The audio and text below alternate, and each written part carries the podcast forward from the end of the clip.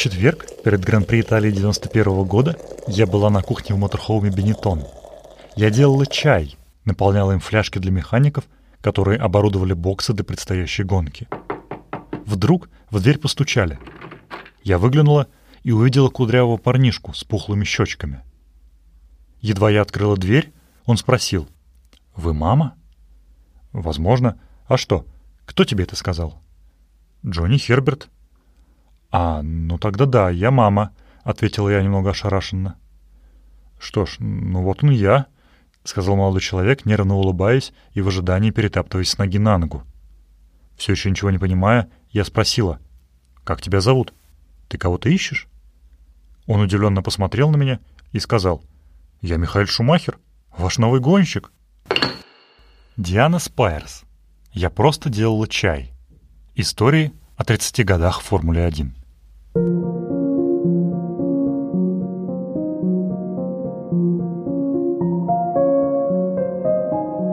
Это Маста Кинг, подкаст о книгах про Формулу-1, которые никогда не выходили на русском языке. Меня зовут Ярослав Загорец. В каждом эпизоде я рассказываю о какой-то одной гоночной книге, чьей-нибудь автобиографии или мемуарах. Помимо этого, я буду зачитывать небольшие отрывки из этих книг. Вот как в начале этого эпизода.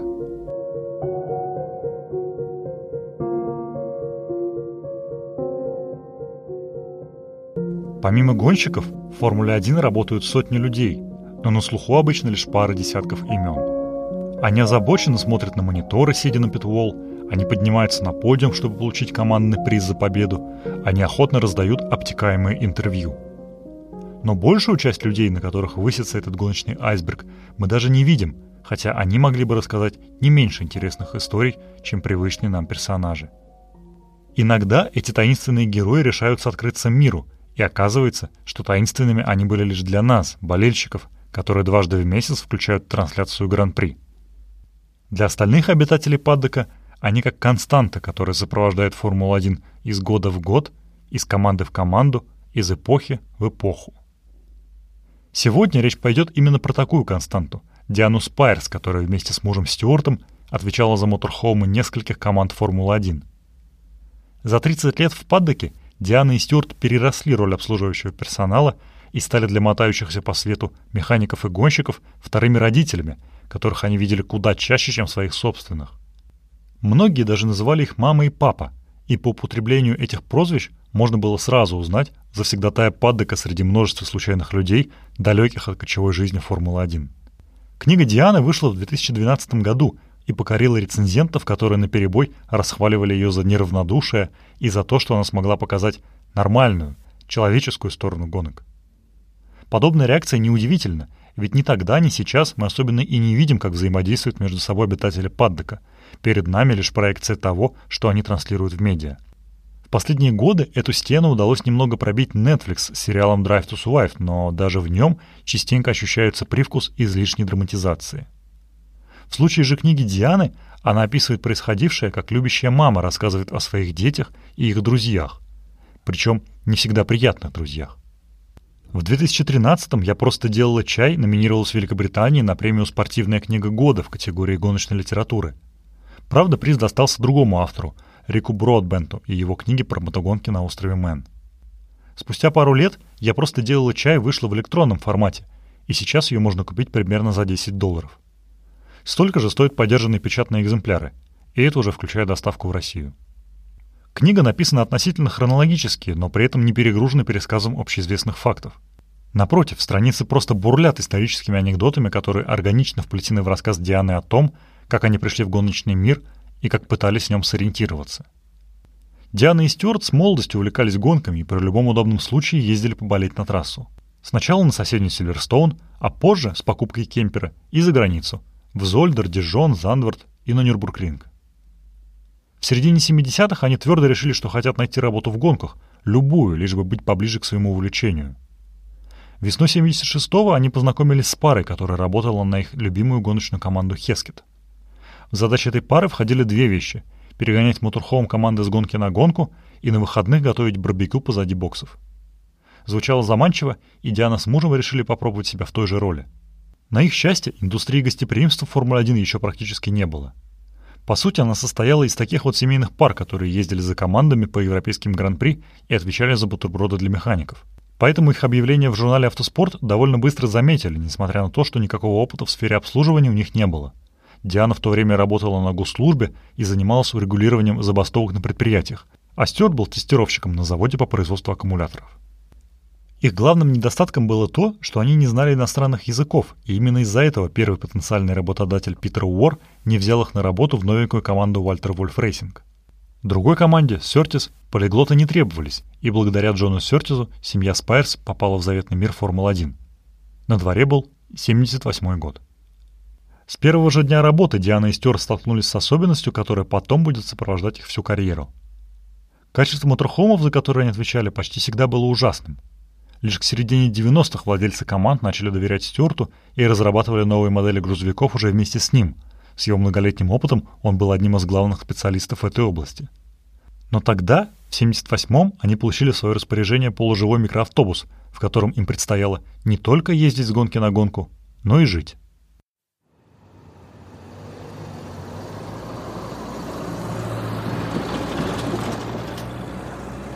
Что мы наделали? Вот в этом мы должны жить путешествие по всей Европе, чтобы накормить команду и ее гостей? Семиметровая машина только выглядит большой, особенно когда водишь ее. Но для жизни это ничто. В ней была крошечная спальня в задней части, где нам предстояло оборудовать кровать, и кухонька, где мы должны были готовить еду для команды. И все. Из крыши выдвигался тент, под которым можно было сидеть, но все столы и стулья нам тоже надо было возить с собой. Таким образом, когда мы были в дороге, машина была забита под завязку – и пробраться к кровати было практически невозможно. Мы ломались во время каждого переезда, пока наконец не выяснили, что причиной были мыши, которые обосновались в машине прошлой зимой. Они методично перегрызали провода. Сложно сказать, какого цвета нравились им больше, но перепробовали они все. Кое-как подлатав машину, они отправились на свой первый гран-при в Монако, даже не зная, где им нужно припарковаться. Приехав в княжество к ночи, они едва нашли другие моторхомы, и единственным человеком, который помог им в столь поздний час, был Берни Эклстоун. Оказавшись в Монте-Карло, они сразу же столкнулись с миром знаменитостей. Одним из их первых гостей был Джордж Харрисон, большой любитель автогонок. Для Дианы стало настоящим испытанием вести себя профессионально, угощая своего кумира чаем с кексами. Но еще большим испытанием для нее стало найти способ, как накормить механиков, гонщиков и гостей команды на ту небольшую сумму, которую им выделял Джон Сертис. Денег у команды, которая доживала последний сезон Формулы-1, было немного, поэтому меню на 20 сотрудников состояло из сэндвичей с беконными и яйцами и чая. В некоторых странах бывало непросто, потому что многих продуктов я даже не знала, например, экзотику вроде моцареллы, про которую тогда слышали только в Италии. В Англии у нас была паста, но только в виде спагетти, других сортов у нас не продавалось. Было бы проще, если бы мы начинали сегодня, ведь сейчас все едят пасту – но в то время парни никогда такого не видели и даже не собирались это пробовать. В те годы команды использовали моторхоумы в первую очередь как место, где можно укрыться от посторонних глаз. В них отдыхали гонщики, там же проводились брифинги между заездами. И там же Диана готовила еду и бесконечно кипятила чай.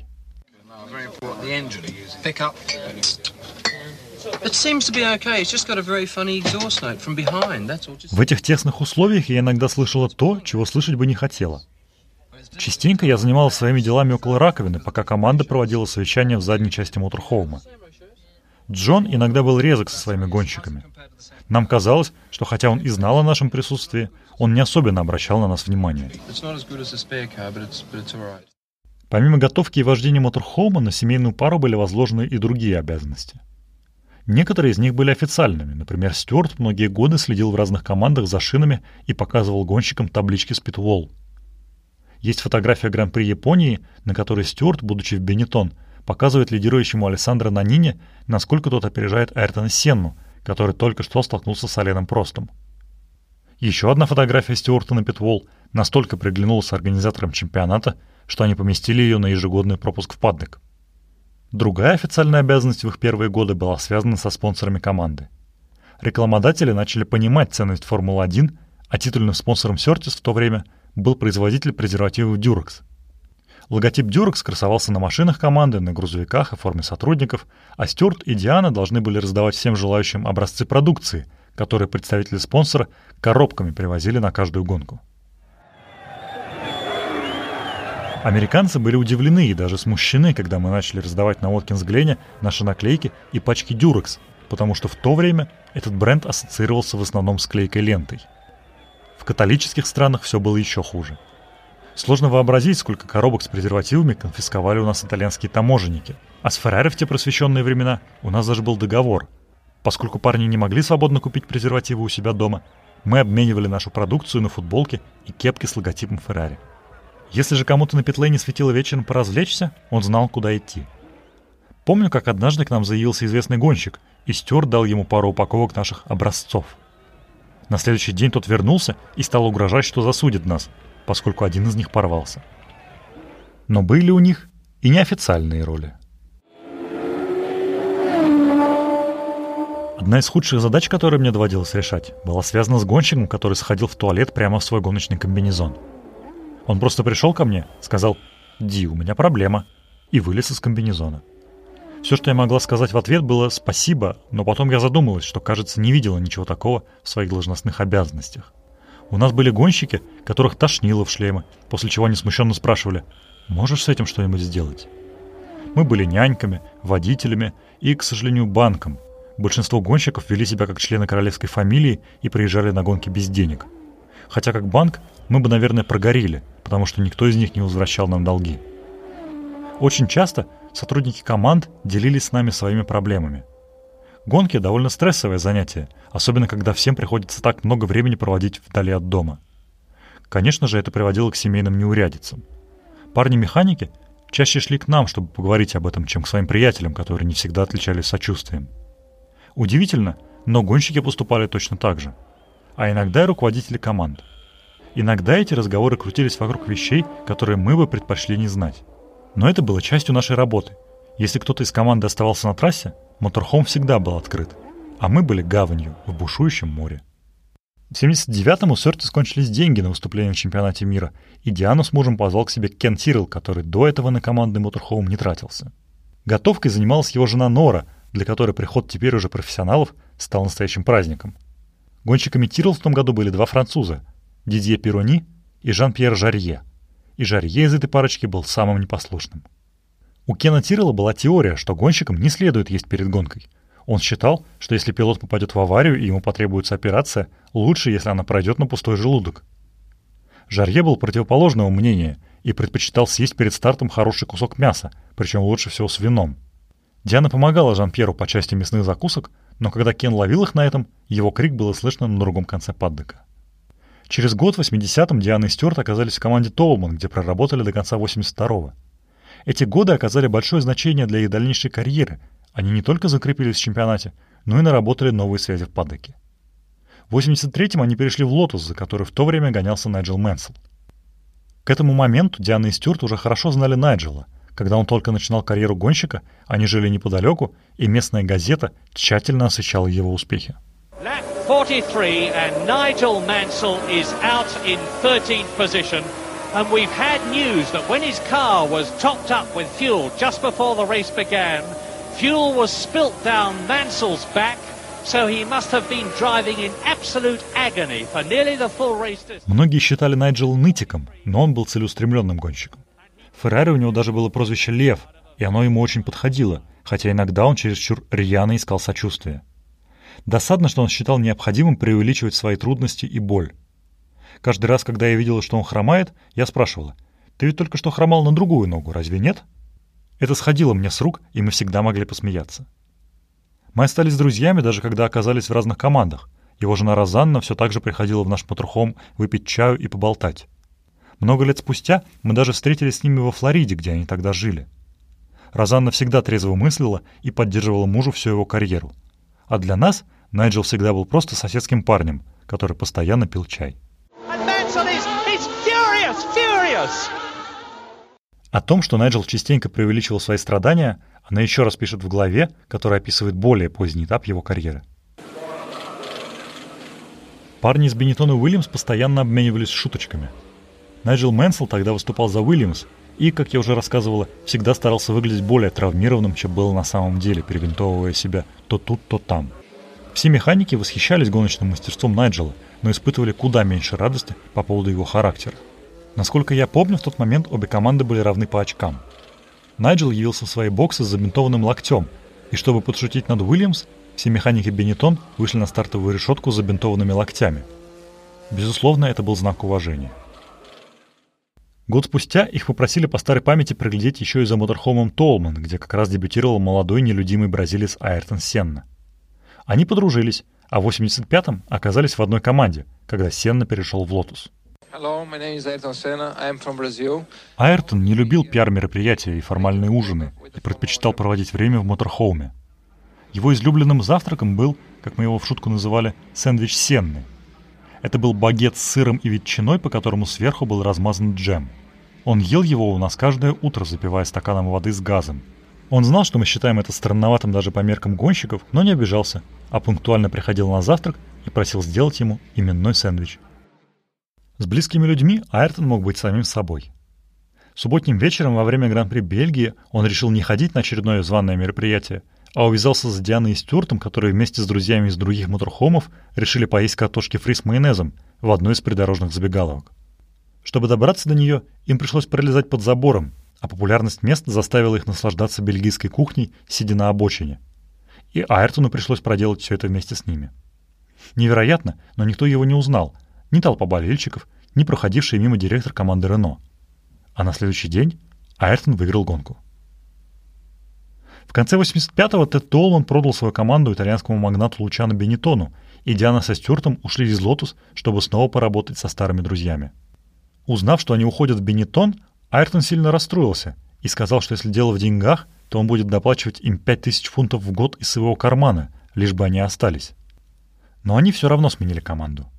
И, как и годом ранее с Сенной, получили возможность пережить победные эмоции, на сей раз благодаря Герхарду Бергеру shaking fist of victory. There is the checkered flag. Gerhard Berger has won his first Grand Prix. There is the elated Benetton pit. Герхард одержал первую победу для себя и для Бенетон в Мехико в предпоследней гонке 86 -го года. Гонка подходила к концу, мы лидировали. Я была в глубине боксов и едва могла смотреть на экран. Я никогда не могла просто стоять и ждать, когда мы вот-вот должны были победить. Вдруг ко мне подошел кто-то из Международной автомобильной федерации и спросил, «Когда вы выиграете, какой гимн вы хотите, чтобы мы включили на подиуме?» «Понятия не имею», — ответил я. «Пойду выясню». К счастью, Лучано Бенетон был в боксах, а не на питвол, поэтому я подошла к нему и спросила. Мистер Бенетон задумался на секунду, потом посмотрел на меня, улыбнулся и сказал, «Британский, конечно же». «Не итальянский?» «Нет, британский». Я часто думаю о том разговоре, когда слышу этот бесконечный австрийский гимн после побед команды Red Bull, который вообще-то базируется в Милтон Кинс. Видимо, у них просто другой подход. В 88-м команда Бенетон познакомилась с человеком по имени Флавио Бриаторе. Это произошло на гонке в Детройте, где Флавио был обычным гостем. В то время он отвечал за весь бизнес Бенетон в США. Когда следующей зимой он объявился в моторхоуме команды на тестах Бразилии, Диану это весьма удивило. Гостей на предсезонных испытаниях она, как обычно, не ждала. Устроившись, он стал читать газету. Вокруг жужжали машины, а я пытался приготовить на двух газовых конфорках обед для команды. Наконец, Флав выглянул за газеты и спросил. «Ди, что это за шум?» «Какой шум?» «Шум, от которого у меня болит голова». Я поняла, что он имеет в виду машины на трассе, и ответила. «Это машины. Команда их тестирует». Флавио сразил меня на повал, спросив, «А что они тестируют?» «О», — подумал я, — «этот парень вообще ничего не знает». Как можно вежливее я ответила, «Ну, они тестируют гонщиков и технические новинки перед сезоном». Он посмотрел на меня и сказал, «Они же просто ездят и ездят по кругу. Глупость какая-то». И вернулся к газете. Немного ошарашенно я задала ему прямой вопрос. «Вы же не занимались до этого гонками, правда?»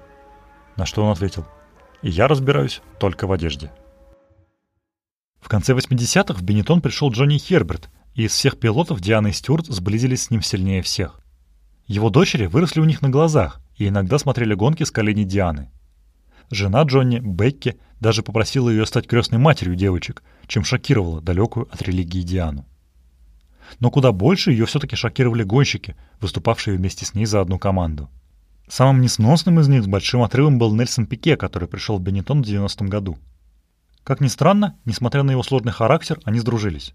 Диана тщетно пыталась объяснить ему очевидные вещи, например, почему нельзя публично называть жену Мэнсела уродиной. А тот искренне не понимал, почему он должен врать. Нельсон имел обыкновение нас пугать, и одна из самых устрашающих выходок случилась на гонке в Бразилии. В то время условия в Модерхоме все еще были спартанскими, и нам приходилось делить одно помещение с инженерами и гонщиками, которые проводили брифинг после заездов. Инженером Нельсона был парень прямо из университета, которого звали Кристиан Силк, и Нельсон не упускал шанса задать ему жару. Он все время твердил, что Кристиан не понимает, о чем говорит, и что ему вообще не нужно было браться за эту работу. Я не раз оборачивалась и красноречиво смотрела на Нельсона в попытке донести до него, что пора бы уже оставить беднягу в покое. Но он мне лишь подмигивал. Я думала, что в любой момент Кристиан может разрыдаться. В тот день ему досталось больше обычного. Нельсон неожиданно попросил меня передать ему его сумку, после чего вытащил оттуда пистолет и приставил к голове Кристиана. Тот побелел, а все вокруг замолчали. «Ты не инженер, а черти что, тебя нельзя подпускать к трассе», произнес Нельсон, который считал подобные шутки невероятно смешными. Но Кристиан ничего забавного в этом не видел, да и мы все были шокированы. Интересно, что несмотря на это переживание, Кристиан остался в Формуле-1 и позже работал в Рено с Нельсоном Пике-младшим. Для Нельсона-старшего оружие не было проблемой, он постоянно носил с собой пистолет. Позже, в тот же самый день, мне передали от него просьбу достать что-то из его сумки, не то перчатки, не то пленку для визора, и принести ему в боксы. Открыв сумку, я увидел там еще один пистолет. Я начала искать то, что мне было нужно, одновременно стараясь не отстрелить себе руку. В своей карьере Нельсон получал немало угроз, и все его оружие было легальным. Но лучше бы он предупредил меня заранее. Александр Нанини появился в команде не менее весело. Его первая встреча с Дианой началась с двух вопросов. «Где тут кофеварка?» и «Можешь спрятать мои сигареты?» Сандра полюбил штуку, которую мы называли английский тост. На самом деле это был остывший поджаренный хлеб, который оставался после завтрака механиков. Он однажды утащил ломтик, и ему невероятно понравилось. Сандра пил по 12 чашек эспрессо в день и даже убегал со стартовой решетки, чтобы выпить еще одну, а заодно сделать пару затяжек, стараясь не попадаться на глаза Флавию. Другой итальянец, пришедший в команду тест-пилотом, был полной противоположностью своего соотечественника. Будучи на трассе, Алекс Занарди в основном скучал, а потому стал помогать мне готовить бутерброды. У меня был аппарат для упаковки сэндвичей, который ему так понравился, что мне пришлось достать ему такой же домой – я поинтересовалась, зачем он ему, на что Алекс ответил. Когда я уезжаю на тесты, я всегда делаю себе бутерброды сам. Теперь я знаю, что есть ты, и мне больше не нужно готовить самому, но мне все равно хотелось бы иметь дома такую штуку. Каждый раз, когда Алекс приезжал на тесты, он был в новом свитере, который вязала его мама. Я не могла удержаться и дразнила его. «Ого, на этой неделе зеленый?» Но он не реагировал. Должно быть, его мама работала спицами так же быстро, как он управлял машиной. Скучающих гонщиков нужно было чем-то развлекать, а потому на втором этаже моторхома Бенетон, теперь он уже был двухэтажным, всегда стоял видеомагнитофон. Одним из самых активных киноманов в команде был Михаил Шумахер, который не любил толчую в паддоке, а потому частенько скрывался в моторхоуме и коротал время за просмотром видеокассет. Однажды мы были в Сильверстоуне. Михаил смотрел мистера Бина и валялся на полу от смеха, буквально до слез. Тут в дверь моторхома постучали, а когда я открыла, на пороге оказался никто иной, как Роуэн Эткинсон, сам мистер Бин. Его привел кто-то из Макларен, где он был гостем. Роуэн сказал, что он большой фанат Михаэля и спросил, можно ли его увидеть. Михаил редко спускался ради кого-то, и в мои обязанности входило оценить, захочет ли он видеть очередного гостя или нет. В этот раз, поднявшись к нему, я сказала, «Майкл, ты не поверишь, кто стоит внизу?» Он осторожно посмотрел на меня и ответил, «Кто?» Все в порядке. Спустись и узнаешь сам. Неуверенно он все-таки согласился. Спустившись и увидев Роуна, он тут же воскликнул «Мистер Бин!», потому что не знал его настоящего имени. Я покатилась со смеху. Передо мной стоял мистер Бин, благоговеющий перед Михаилем, который сам благоговел перед мистером Бином.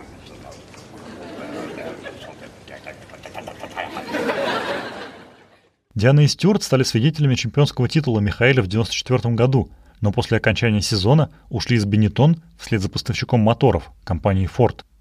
Заведуя фордовским моторхомом, им удалось поработать еще с двумя командами – Заубер и Стюарт. После 99 -го года они должны были остаться в команде, которая теперь называлась «Ягуар», но из-за неразберихи фордовской программе Формулы-1 их услуги оказались невостребованы. Зато их опыт пригодился в чемпионате мира по ралли в заводской команде Ford. Раллийная часть карьеры описана в книге не менее красочно. Тут есть рассказ и о куда более сложных условиях работы, чем в Формуле-1, и их воспоминания о гонщиках, в том числе о Колине Макрее, Карлосе Сайнсе, Яре Мате Латвале. Хватало и курьезов, например, когда Петр Сольберг перевернулся на машине вместе с Дианой, сидевшей на пассажирском сидении. В 2007 году компания Bridgestone позвала их назад в Формулу-1, управлять ее моторхомом во время тестов. Работа на тестах была идеальным решением для Дианы и Стюарта. Они снова были среди своих старых друзей, но от них больше не требовалось мотаться по миру каждые выходные. Вместе с Bridgestone они провели 4 сезона, до конца 2010-го, когда японцы уступили место Пирелли. В этот момент Диана с мужем решили, что и им пора на покой. 30 лет сумасшедшей жизни уже давали о себе знать. К этому времени их привычный мир изменился. Зоны гостеприимства разрослись и стали неприступнее, а еда перешла под контроль профессиональных кейтеров. В командных моторхомах и сейчас иногда есть место веселью, но даже оно стало формализованным, как и все в чемпионате мира. Никто не знает мир Формулы-1 и мирового ралли лучше, чем Ди, но если она и правда собирается рассказать нам все эти истории, то ей бы не помешал хороший адвокат, написал Марио Уокер в предисловии к этой книге. Но Диана писала ее с легким сердцем и не забывая о том доверии, которое ей оказывали всю жизнь другие люди. Поэтому даже без сенсационных подробностей книгу хочется процитировать всю, от первой страницы до последней. Закончить этот эпизод довольно трудно, потому что в него не поместилась и сотая доля всех историй, которые еще есть в этой книге. Мне бы очень хотелось рассказать и про стриптизершу для Пэта Симмонса, и про вечно спящего Рори Берна, и про то, как Михаил Шумахер выговаривал своего брата Ральфа, и про озорную экскурсию Джеймса Ханта по Амстердаму, и про многое-многое другое. Но тогда это уже будет настоящая аудиокнига. И все-таки еще пару забавных воспоминаний Дианы я опубликую в телеграм-канале Маста Кинг. Ссылку на него вы найдете в описании этого эпизода.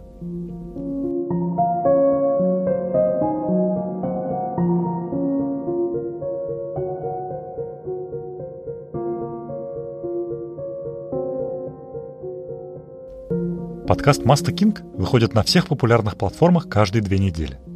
Меня зовут Ярослав Загорец. Если вам понравился этот эпизод, поставьте ему оценку и напишите отзыв. Так о нем узнают больше людей. В следующей серии я расскажу о книге «Выжить, управлять, победить» Ника Фрая. В ней бывший руководитель команды Honda рассказывает о том, как японцы внезапно приняли решение уйти из Формулы-1 и о том, как на этом месте возникла команда Браун – Команда, которая невероятным образом выиграла свой первый же сезон в Формуле 1, а затем превратилась в заводской коллектив Mercedes. Вот о ней и поговорим.